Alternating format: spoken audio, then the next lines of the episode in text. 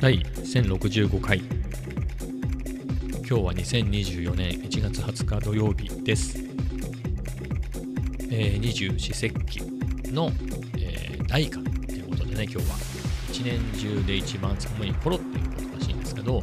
まあ確かに経験則で言うとまあ1月後半ね2月とか前半っていうかその辺が一番寒いのかなっていうね。2月後半も寒いとはいえまあ3月は迫ってくるしね。2月短いしね。っていうと2月オールで言うとまあ確かに。後半はどうかなっていうのねあったかい日もあるのかなっていう。ちょっと1年前のことなんで1年以上前のことなんであれですけれど。まあでもまあ確かに1月後半ね、えーっていうのはまあ寒いのかなっていうのはあってるなって合ってるなっていうか結構まあこの由来がどっか知らないけどね、えー由来がどっから来たのかは知りませんけど、まあ、長いことそれでね大寒だとか小寒とか、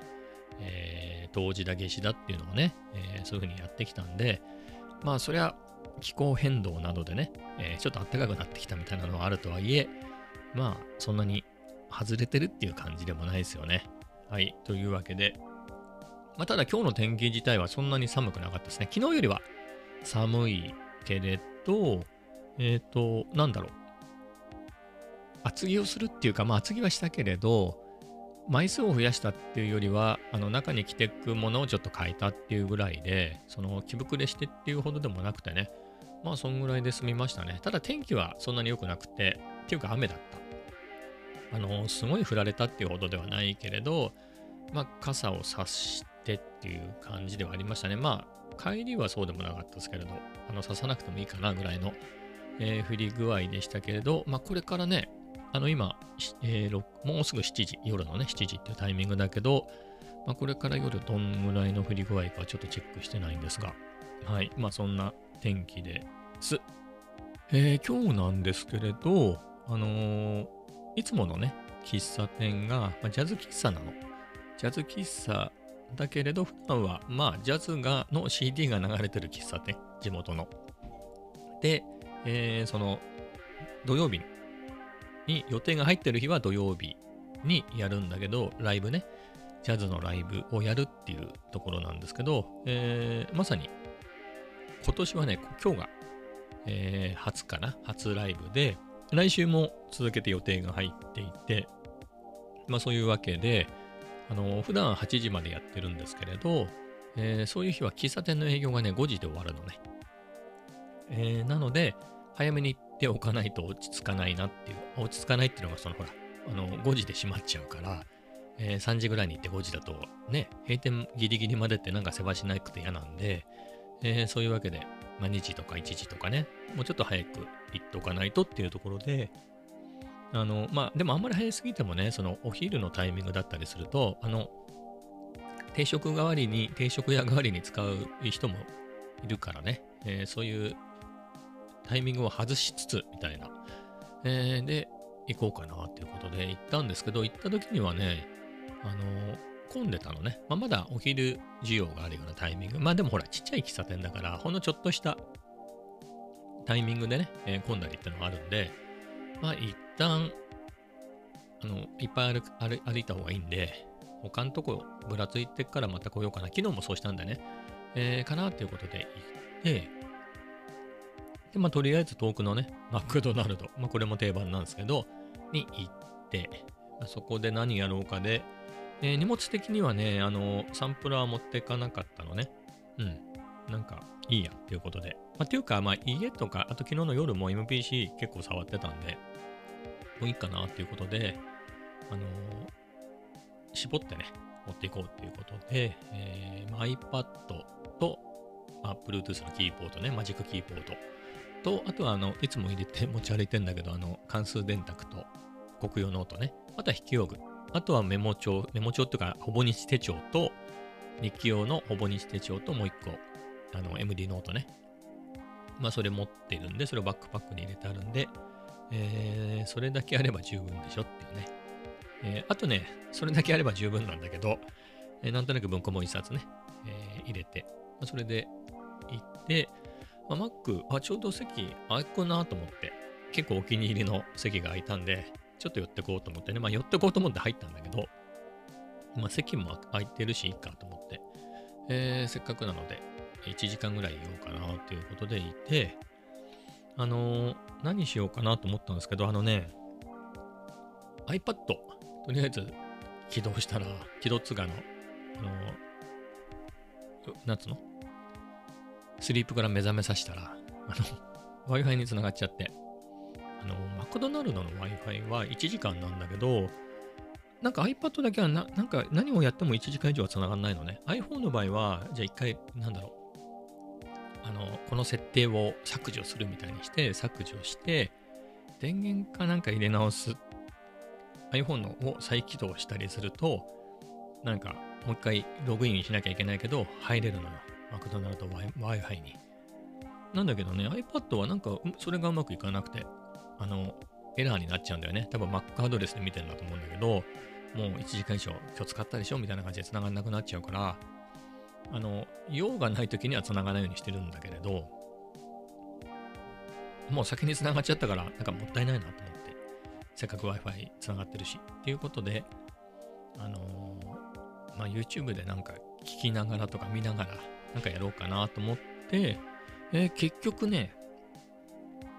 あ、なんかノート書こうと思って、あノートの下書きね、えー、を書いてました。で、ノートも、えっ、ー、と、その連続で書くのがね、しんどいよって話。まあ、昨日したんじゃないの？昨日か一昨日ね。えー、それで、なんでしょう？あの、楽しいこともね、楽しいことは楽しいこと、その時思ってることを書くから、えー、それで、楽しくない時はね、そういうことを堂々巡りしちゃうんで、やめた方がいいなと思って、毎日っていうのはね、楽しいことを書きたい時に書けばいいじゃんっていうところで、まあそういうふうに、えー、だからもう133日とか4日とか連続でやっちゃってるから、これ断ち切らないとやめるにやめれねえなと思って、やめたのよ。2日前に連続の記録を止めて、それで1日後ぐらいに、えー、気楽な状態で1個ね、かけたんで書いたんですけど、で、その後、今日ね、もう更新し、あ、またアップしたんですね。気楽な感じで、えー、アップして、まあ何を書いたかで言うと、まあ読んでもらえれば、まあでもいちいち読まないよね。えー、ということで、まあざらっと話しちゃうと、なんて言うんだろう。その扱いきれないような、自分で抱えきれない、抱えきれないっていうのは何て言うのかな。ちょっと大げさな話じゃなくて、なんかそこって自分でどうにかできることじゃないとか、ことっていっぱいあったりするじゃない。例えば、何かのさ、じゃあまあ、自分が受験生だったとするじゃないそれで、どっか受けました。で、受けるまでで言えばさ、そこ、すごい一生懸命勉強すれば、その合格する可能性は高まるから、そこは自分だったりするじゃない。えー、だったりもするけれど、で、それが合格発表の日までって、なんか間空くじゃない？それまでの間って、まあ、考えてもしょうがないよね。まあ、もちろん受からなかった時のことって、まあ、それは事前に考えてんだろうし、まあ、とはいえね、あなんかもしここ受かんなかったら、もう一度指導しようかなみたいなことは考えるのかもしれないけれど、大学受験とかだったらね。えー、だとしても、受かるか受からないかってのは、まあ、結果が出る日までわかんないもんね。でもやきもきするよね。えー、みたいなところって、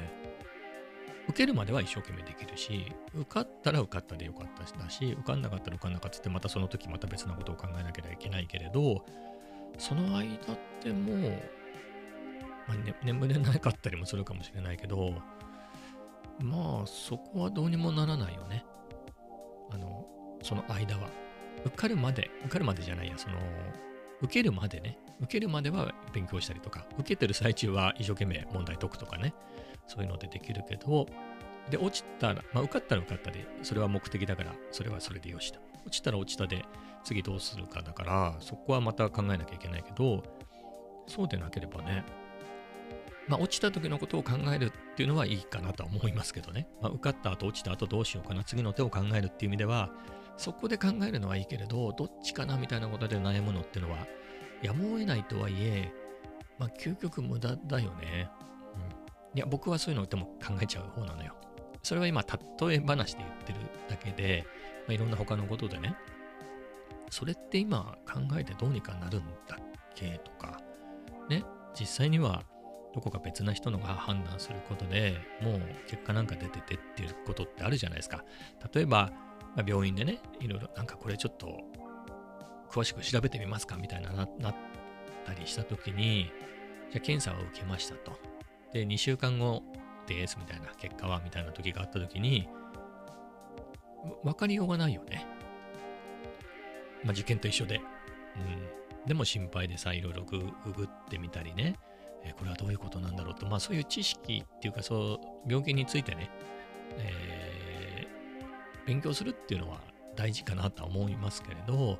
それもやりすぎるとね、やっぱ心配で眠れなくなっちゃったりするじゃない。そういうことがいろんなことに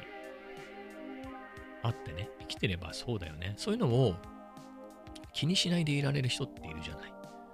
まあ、本当に気にしてない人もいるし、そうじゃなくて、気にしてもしょうがないからっていうので、まあ、気にしないようにしてるっていう人もいたりね。もうそれができてるっていうのが、なんか、すごいなと思って。僕結構そういうのって引きずるんですよね、かなり。引きずっちゃって、なんかそのネガティブな思考にとらわれて結構時間を無駄にしちゃったりやっぱりそういうことを考えると結構メンタル的に参るんだよね。だったりするんでなんかそこからは抜け出したいなとは思っていて、まあ、一生懸命努力してまあだいぶいいかなとは思ってるんですけれどとはいえね実際そういうことがやっぱり起きてみるとなかなかみたいなところがあるんですよ。でもそこは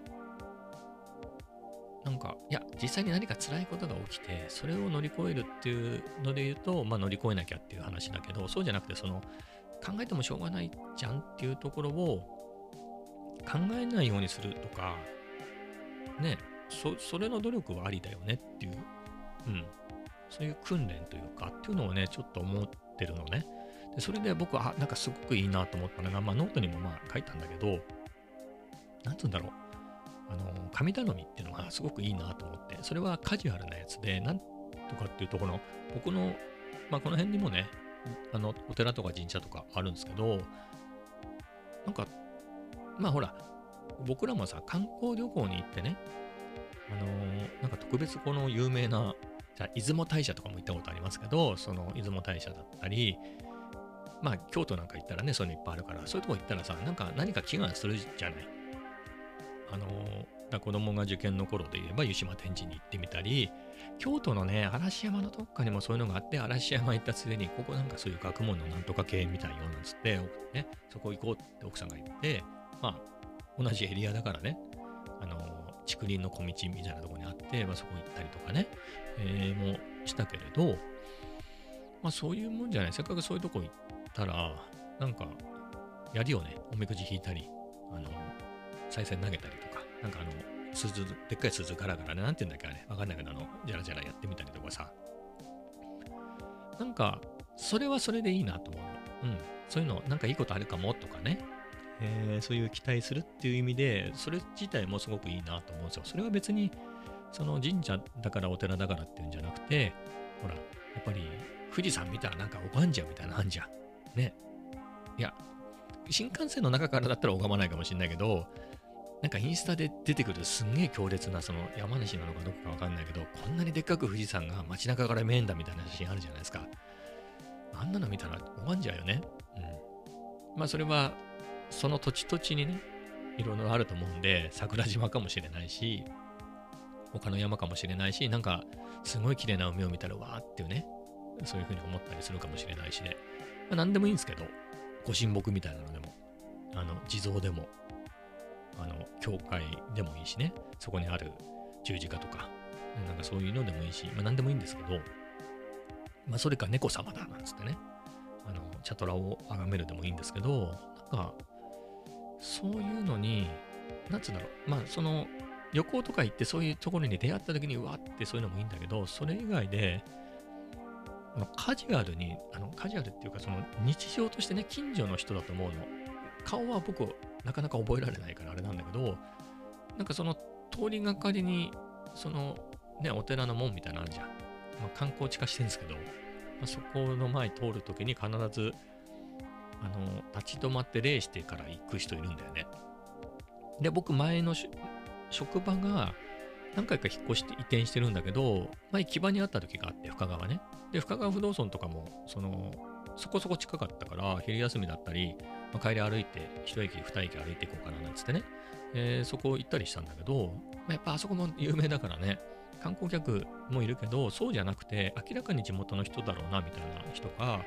えー、夜のウォーキングのついでにとかね、昼間とか通ったり、まあ、朝だったりもするけど、そういう時に通って、ちょっと一礼して、こうなんかパンパンみたいなことやって、こう出てくみたいな。あ、なんかあれは毎日やってんだろうなと思ってね。だから、あれ、ああいうのすげえなと思って。多分、そんなにさ、お百度参りとかではないからさ、多分、パッとやってる感じからすると、まあ、日々日々のね、家内安全とかそういうことだったりとか、ま、今日も無事でとかね、いろいろあるじゃない。あの、工事とかやってる人だったらね、あの、普通のサラリーマンに比べたら危険だったりするじゃない。まあ、普通のサラリーマンでも危険は危険かもしれないけど、まあ、そういうのだった余計そういうのね、原因担いだりもするだろうし、えー、だったり、まあ、家族の誰かが病気だとか、まあ、さっきも言ったけど、受験があるからなんつってね、で近くにそういうのがあるんであれば、もう、毎朝なんとか受かりますようにって言ってやってるのかもしれないよね。でもそれもさ、10分も20分もそう、ひざまずいてやってるわけじゃないのよ。ほんとカジュアルにパッと立ち止まってちょっとやってとかね。あとは本当に、パッと一瞬立ち止まってで、あのちょっとやって、1分もいない、何十秒かでそれで行っちゃうっていう人もいるから、まあ、そんぐらいカジュアルな人って、多分そんなにすごいことは頼んでないと思うんだよね。でも、あなんかそういうのいいなと思って、のそういうカジュアルにもう常にそういうのをやっていくと確率で言うとさ、あのいや、本当に今日は俺の日じゃないぜ、It's not my day みたいなことってあると思うんですけど、でもそんなにめちゃくちゃね、なんか強盗に襲われたとか、車にはねられたとか、あのスマホを盗まれたとか、あの親父狩りにあったとかが、1年のうち半分以上起こるっていうのはあんまりないじゃない。なんか仕事でうまくいかなかったとか、なんかたまたま入った初めてのランチの店がまずかったとか、態度が悪かったとか、まあ、そういうのはあったとしても、それめちゃめちゃすごい話ではないじゃない。だからそんなひどいことって起きないと思うんだよね、そういうふうに考えると。で、いくと、そうやって毎日、なんか神社だかなんだか知らないけど、そういうところでこうやってる人にとっては、それのおかげで、まあ大体1年のうちの、えー、300日ぐらいは、ハッピーで、まあ、無事で過ごせたみたいなことになるよね、きっと。もちろんね、あの、高齢の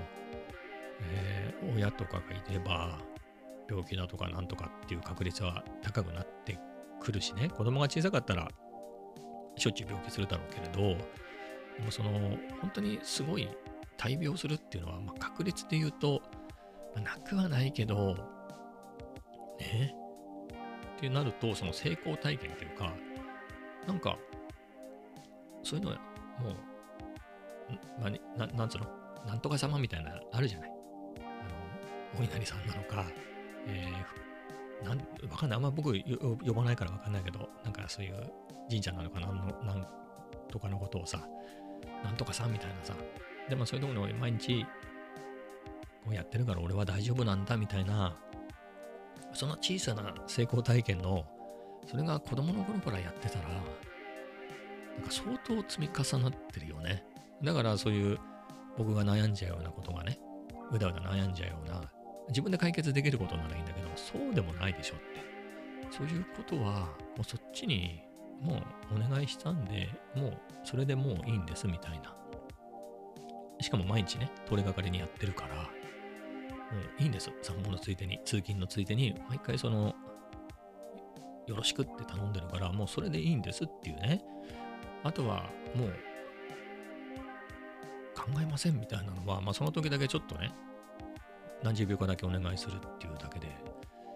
あとは考えないっていう考え、考え、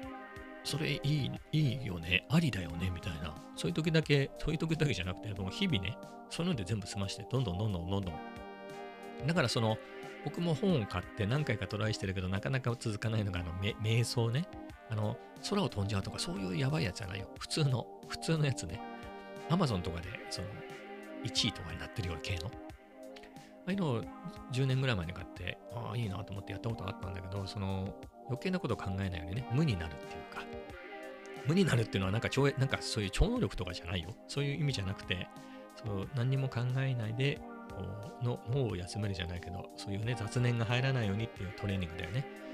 だから、ああいうのにも近い、近い、近くはない、まあ、なんつうんだろう。まあ、僕としては似たような感じかなと思ってて。だから、そういう、それ考えたら、ネガティブなスパイラルに入っていくじゃんっていうところを考えないようにする訓練だよね。まあ、僕の場合だと、瞑想っていうのは。であったり、そういうのは考えてもしょうがないから、もうでもあっちにもうお願いしてるから大丈夫です。日々、こう、パチパチやってるのか、えー、アーメンなのか、まあ、いろいろあると思うんですけど、人それぞれね。それか、まあ、猫様に、猫様に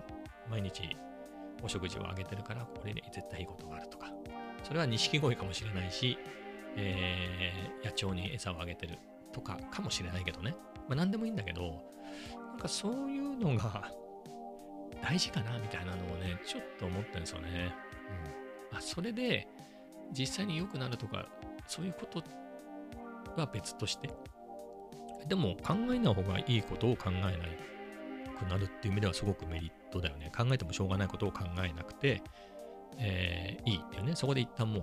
はい、もうそれはこっちに預けましたみたいな。頼んじゃったから、もう今日はこのことを考えなくてもいいんですっていうのが、まあ、それすごくいいなと思ってね。うん。いいなと思ってるけど、どうしたらっていうのはなかなかね。うん。まあ難しいですけどね。やっぱり、しんどい時っていうのはね、なかなか、やっぱりそのことね、その今一番気になってること、やっぱりうだうだ考えちゃうでしょこうやって喋ってる時はまだね、結構気が紛れてるから、そういう意味では、ポッドキャストっていうのはいいなと思いますけどね、喋ってる間は。えー、なんですが、まあでも、その、神頼み系はありだなっていうのをね、すごく、ちょっと前から思ってて、いいなっていう。だから何にでも拝む人俺いいなと思って、ちょっと、ね、ものによって、もの、ものっていうかその種類によってはね、その、何にでも拝むのはダメなところもあったりするじゃん。まあ、何でも拝んでも OK なところもあれば、あのー、そういうわけにはいかないところもあるとは思うんですけど、まあそれはそれぞれでいいと思うんですけど、あのー、なんだろう。おばあちゃんとかがさ、もう天気が良ければありがたいとかさ、ちょっと今日は暖かいからありがたいとかさ、何でもそこそこ年寄りになると、僕が子供の頃のそういうお年寄りで言うと、何でもありがたいみたいな感じだったよね。多分物がないとかそういう世代だったと思うんで、戦争とかで。だから、よく世間話でもね、ありがたいことにみたいな話はよく、そういう僕が子供の頃のお年寄りね、はしてたな、みたいな感じは記憶にありますね。うん、おかげさまでとかね。あれいいなと思うよね。うん。まあ、今みたいな感じで、えー、余計なことを考えないようにするトレーニングだね。それすごくメンタルには大事かなと思って。はい。まあなかなか 難しいですけどね。うん。まあ徐々に徐々にっていうことかなと思って。いや、そうじゃないとさ、このこサンプラーとかさ、これでビート作れないよね？気になっちゃって。えー、そっちかよ、みたいな。でも、これに限らずだけど、えー、なかなか、やっぱこういう、まあ、これに限らずだよ。に限らずだけど、まあね、数学でもプログラミングでも何でもそうですけど、そういうね、やりたいことに、えー、時間を使った方がいいしね。うん。なので、そういうのをね、一生懸命調べたりして、どういうふうにしていったらいいかなみたいなのは考えたいですね。だからそれ、それはありだよね。それについてどうしたらそういうことを考えずに、あの、有効に時間を使えるのかみたいな。あ、俺はどうしてもそういうことを考えちゃダメだみたいな、そういうことは考えないで、えー、そうじゃなくてね、うん、どうすればそういう前向きに、その辺を掘っていくっていうのがすごくいいなと思ってね。まあ今もあれこれトライはしてますけどね、まあ、なかなか難しいですよね。まあ、瞑想はやっぱり、やっぱり、瞑想はありかなと思いますね。やっぱり、その、今、それ考える場合じゃないからっていう訓練だからね、えっ、ー、と、いろいろ浮かんでくる雑念を、でも今は呼吸に集中しましょう。えー、そのそういう時間だからこれはこっちに置いてっていう訓練だからまあそれが難しいんですけどまあそれはありかなっていうのでねはい頑張っていこうかなと思っておりますまあそんなところですかね今日のビートでいくとね、まあ、MPC のを改めていろいろ使い方をねやってるんですよってなると使い方は覚えたけどその使い方を覚えるためのやつをやってたりしててビートになってないみたいな、えー、なんですよね。えー、これどうやったら戻んだっけ？えー、プロジェクトか。えー、プロジェクトでもないな。これどうどどうだっけ？えー、これを閉じてみたいなね。ニューじゃないけど。ちょっとプロジェクト開きますか。あ、ブラウズか。ブラウズでいい加減ここ止めてやらないと、あれかね、えー、マイファイル。プロジェクトの方がいいのかそうっすね。ちょっとプロジェクトで最近作ったやつ、いくつか作ってんですよね。完成してないけど。えっ、ー、と。あ、これなんか、あれか。えー、はい。今ロード中ですけど、これは本当に、なんだろう、使い方のを覚えるのにやっただけなんで、ビートがうんぬんではないんですけど、ちょっとかけてみます。どんなんだっけ？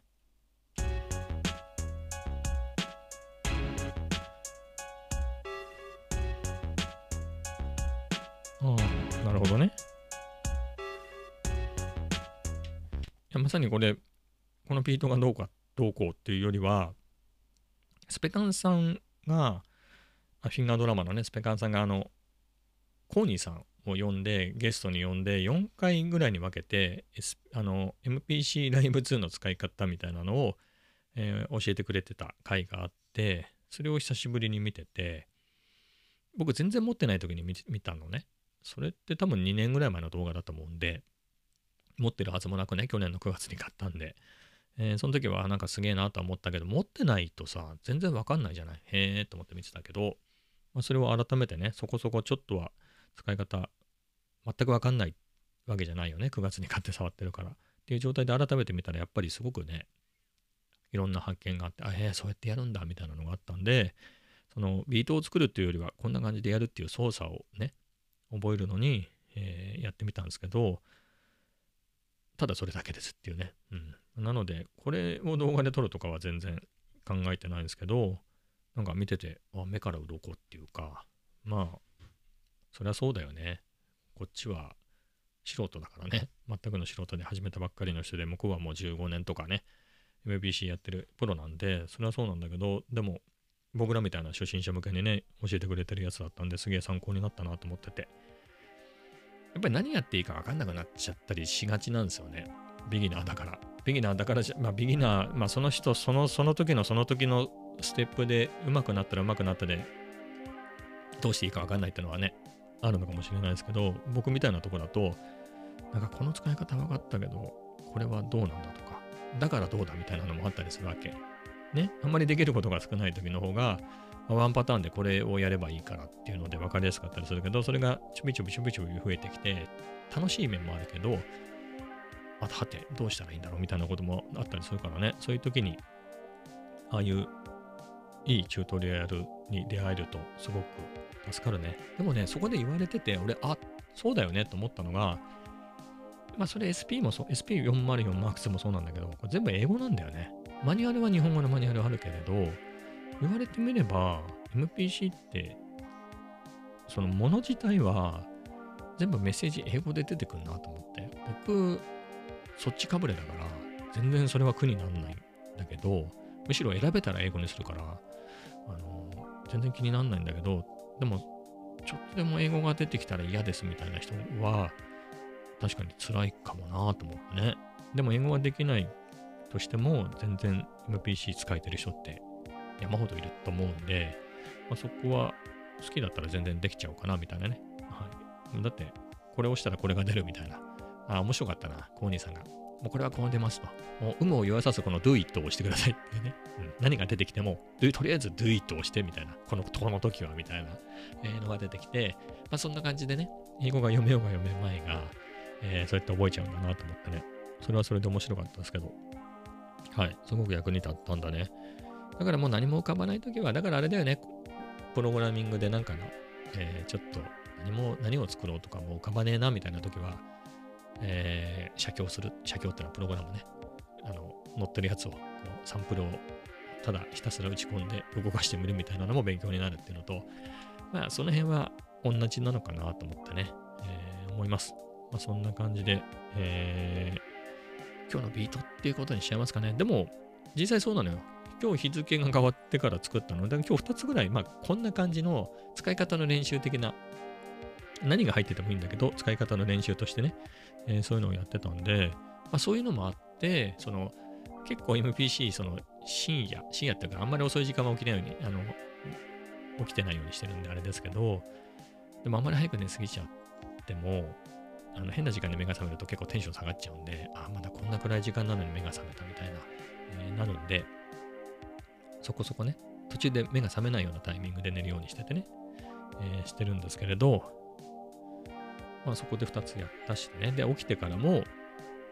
今日天気もね、微妙だったんで、どんぐらいのタイミングで出ようかな。あとはまあいろいろもやもやしてたりなんかして、MPC でね、いろいろ触ってたんで、まあそういうわけで、まあ、SP404 持ってかなくてもいいかなと。まあもしビート云々やるんであれば、もう一回戻ってきて、家にね、今もそうですけど、MPC で何かを作ってその様子を撮ってもいいかなみたいな。まあそんな感じでございましたね。というわけで。で、まあ、あとはおまけですね。えおまけですけれど、あのー、まあ、喫茶店に行って、やっぱ落ち着く。マックに行った時にはね、そのさっきさ、散々偉そうにそんな話してた割にはね、なんか結構モヤモヤして、あれ、マックまで結構歩いて行って、マックにいても、なんか、心が晴れないな、みたいなところはあったんですけど、さすがにそのさっき言ったようなね、内容をノートで書いておいて、まあ前向きなことじゃない。まあそれ仕上げて、公開はあの家に帰ってからでしたけど、まあ下書きっていうか、ほぼ完成の下書きをそこで書けたしで、まあそういう意味では、うん、よかったかなっていうので、で、帰りにね、いつもの喫茶店に寄って、お気に入りの席も空いていて、まあ入れ違いぐらいでいろんなお客さんが来て、まあいつも通り賑やかにね、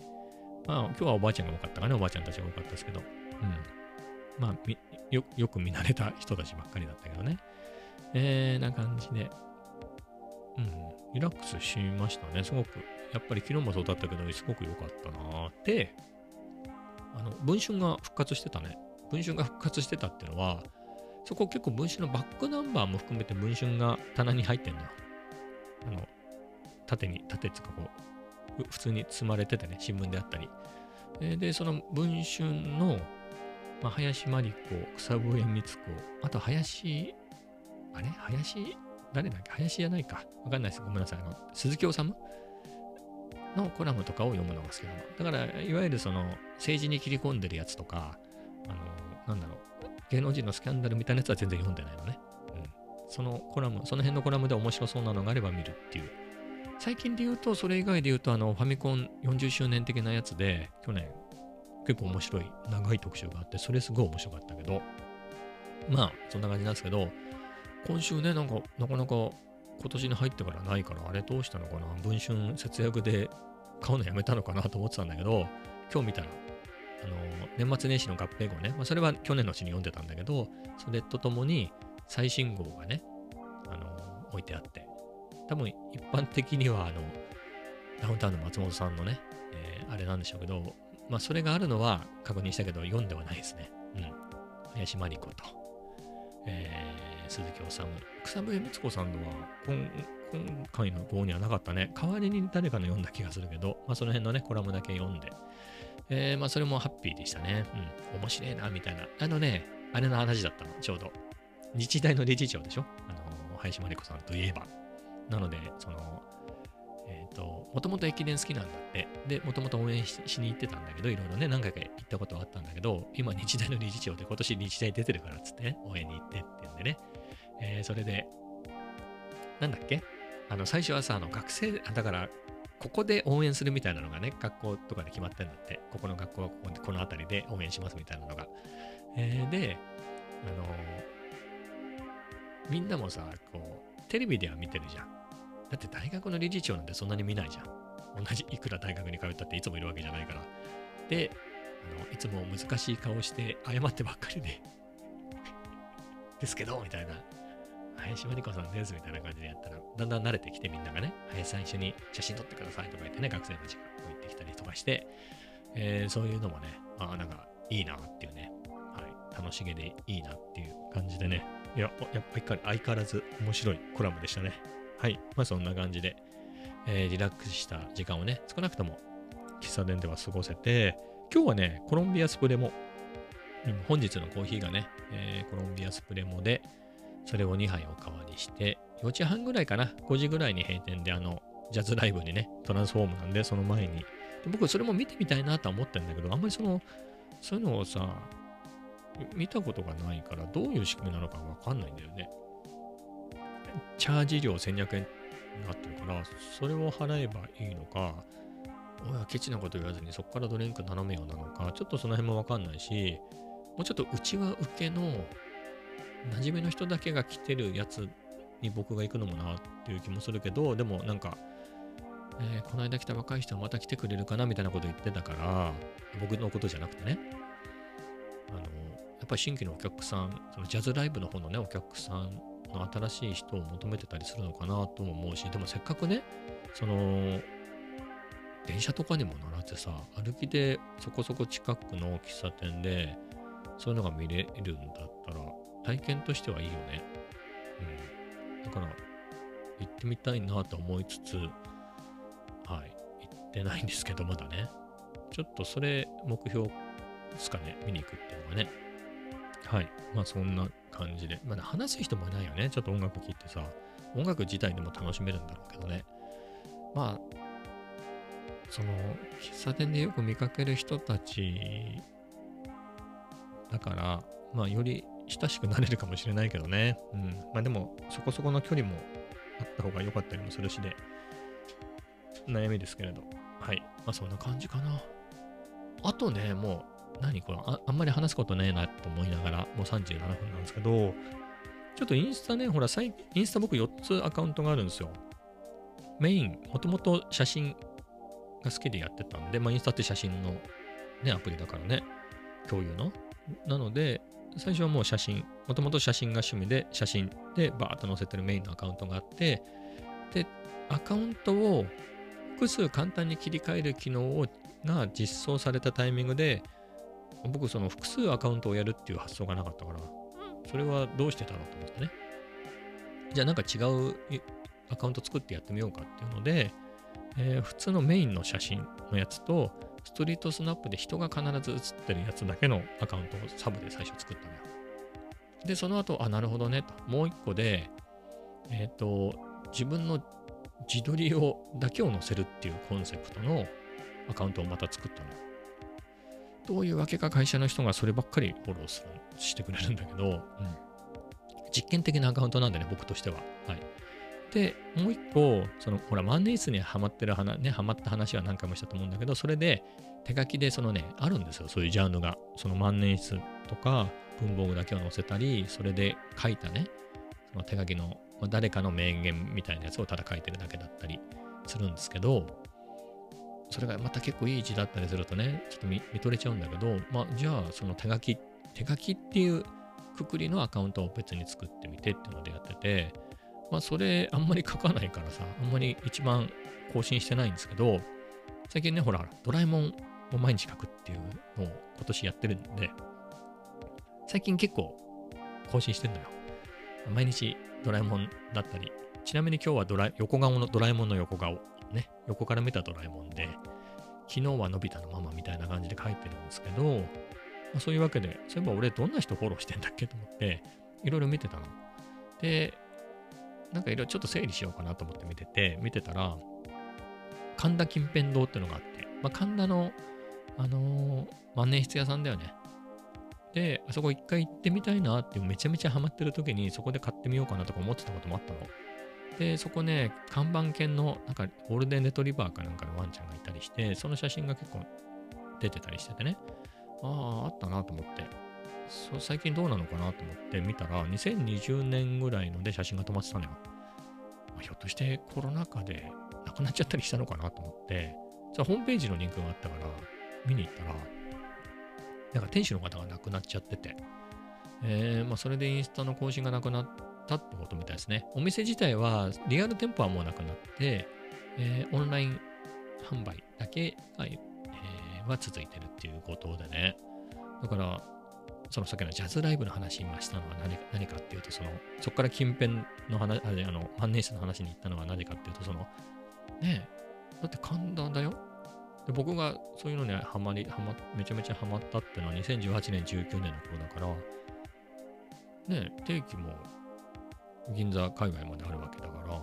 ら、神田なんて100何十円かで行けるわけでしょ？追加のお金で言えば。しかも、まあ、東京駅に近いからね、えー、もう本当にすぐ近く、有楽町からパッと乗って、で、神田なんてすぐ行けるじゃん。で、